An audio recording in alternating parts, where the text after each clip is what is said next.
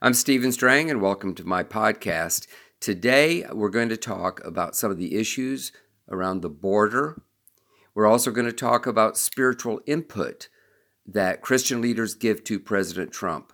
I think that you'll find my interview today with Pastor Ramiro Peña, who pastors Christ the King Church in Waco, Texas, fascinating. I got to meet him recently. He shared in a confidential setting the fact that God has actually opened up some doors for him to speak prophetically to the president. Now, he is uh, respectful of the confidential nature, but the fact is that he sees firsthand that the president does take spiritual advice from Christian leaders. Of course, I know that because I reported it in my book, God, Trump, and the 2020 Election.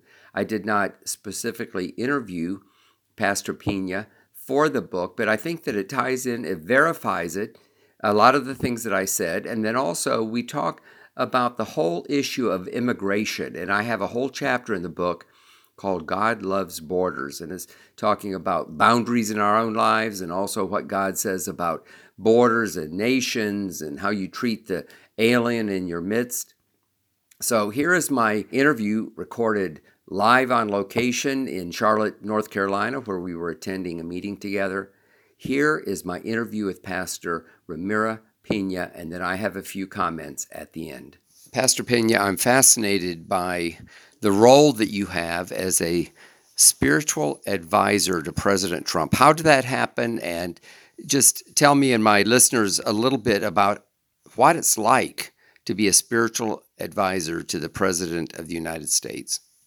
Well, thank you, Steve. It began in 2016 when I was invited to meet him uh, when a Hispanic advisory board to the 2016 campaign was put together. And there were mostly business leaders and attorneys, and there were uh, three pastors in that group. It was 15 of us from across the country. And I was asked to join that group and uh, got to know the president and began praying with him then. And then later, uh, Paula White invited me to join um, uh, the faith group that, that was coming around and praying um, quite a bit at the White House as well. What's it like to speak to the president spiritually? You know, a lot of people would assume that uh, there's words of encouragement and, of course, affirmation. It's a great honor just to be there. But I know you well enough to know that when you feel the Lord wants you to speak, about something you do. Sure. So it, first, it's a, it's an incredible privilege uh, to be granted an opportunity just to speak with him. You know, he has said on more than one occasion that the five most important words he ever hears are, "I am praying for you." And he loves hearing that because he knows and confesses that Almighty God put him in office. He believes he would not be in office without the hand of God. And he knows he is one in desperate need of intercession and prayer. And so he frequently says this and is so grateful. And so he is so inviting of prayer and people to pray over him. So uh, it, it's it's not a, ever a forced thing. He immediately before any uh, of us get out of the room, we, we got to pray. You know, we, we need to pray now and uh, that's how we conclude. So he has uh, been a very good listener.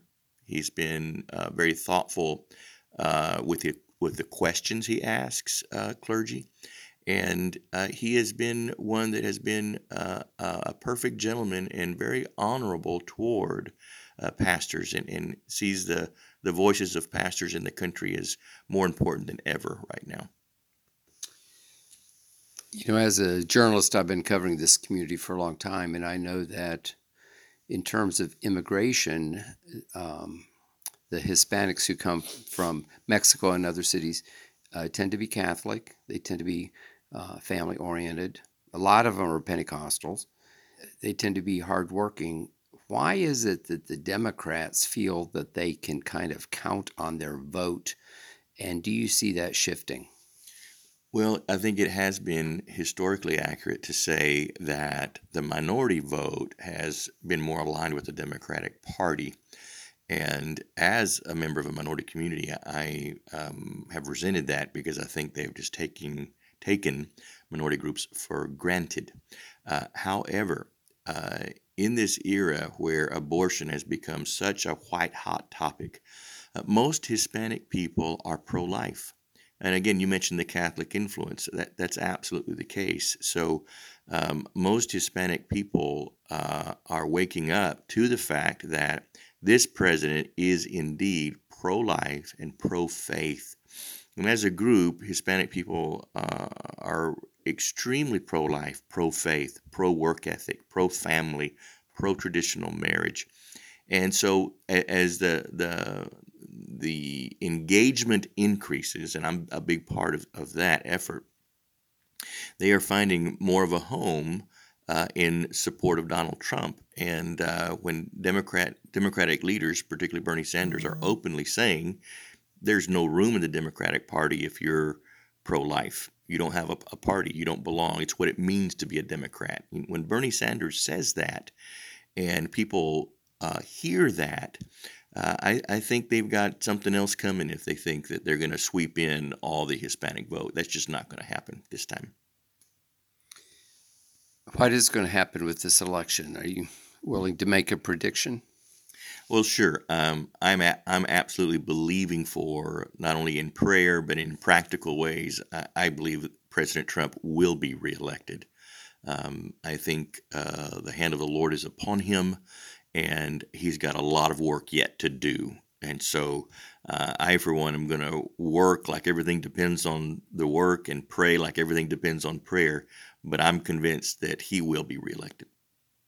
And uh, you and I were talking earlier about some of the dilemmas with the uh, immigration.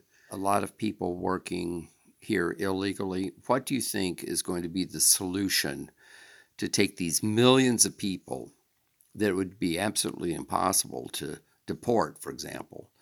Uh, what what do you think should happen, and what do you think will happen? Well, I think most, uh, the vast majority of people that are here illegally are here to work.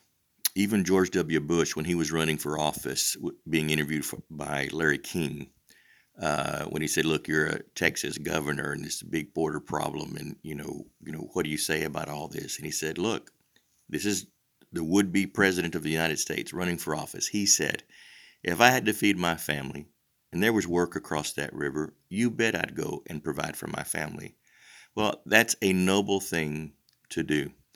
Uh, it may not be legal uh, to come illegally, obviously, but uh, the vast majority just want to work and provide for their families. Um, given that fact, uh, there are many surveys that demonstrate that the American people overwhelmingly support um, immigrants being able to have some sort of uh, legal status if they would, for example, not commit crimes, um, learn English, pay their taxes, two or three things like that. So upwards of 80% support them coming, and that does not include citizenship. And the majority of these people are not here to become citizens. They are here to work, provide for their families, especially back home in the country they've come from. Uh, in fact, the biggest source of income to the nation of Mexico is remittances sent mm-hmm. home by workers in this country. So it's above oil revenue, it's above tourism, it's the number one source of income for the nation. Uh, without that labor force in America, our economy crashes, and so does the Mexican economy. So, somehow, a reasonable and rational approach to allowing people to work, um, um, behave, uh, and do well uh, is what needs to be arrived at. Um, and so I encourage my brothers and sisters in the Lord. Uh, let's pray for these folks. Let's pray for the solutions. Uh, and let's not demonize people who simply risk their lives to get here to do hard work for low pay. Uh, there is a solution, and we need to pray for our leaders to get there. And I think we will, especially if Trump gets reelected. We'll find a solution. I appreciate Pastor Peña sharing his insights I'm so thankful that the Lord has put uh, men with integrity who hear from God, who are not afraid to speak truth to power. And I think that's what we heard about today There is so much more that can be said, but I appreciate Pastor Peña taking a few minutes to share with me and with you. So I hope that you will share this with others, especially those who are interested in some of the issues we discussed.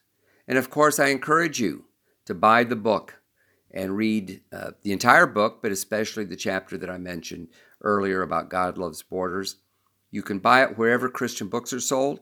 As I've said in other settings, it's not easy to get Christian books in secular locations, but God opened up doors and we put about 40,000 copies out there. And I understand it's selling very well, but we need people like you to go into Walmart, Sam's, Costco, BJ's, Barnes and Noble, uh, of course, Christian bookstores all over the country and buy the books because um, it, it makes it easier for the next uh, publisher who's trying to place Christian books to get them uh, there if you understand that your purchase is actually not only gives you a book that you will enjoy reading, but actually helps a higher purpose. If you would like an autographed copy by me, you can order it directly from our own website, which is a shortened version of the title of the book. It's called GodTrump2020.com. I'll repeat it. It's GodTrump2020.com. So that's it for my podcast today. Thank you for listening. Share it with friends and uh, tune in again tomorrow for what I hope is a very interesting podcast on the Charisma Podcast Network. God bless you.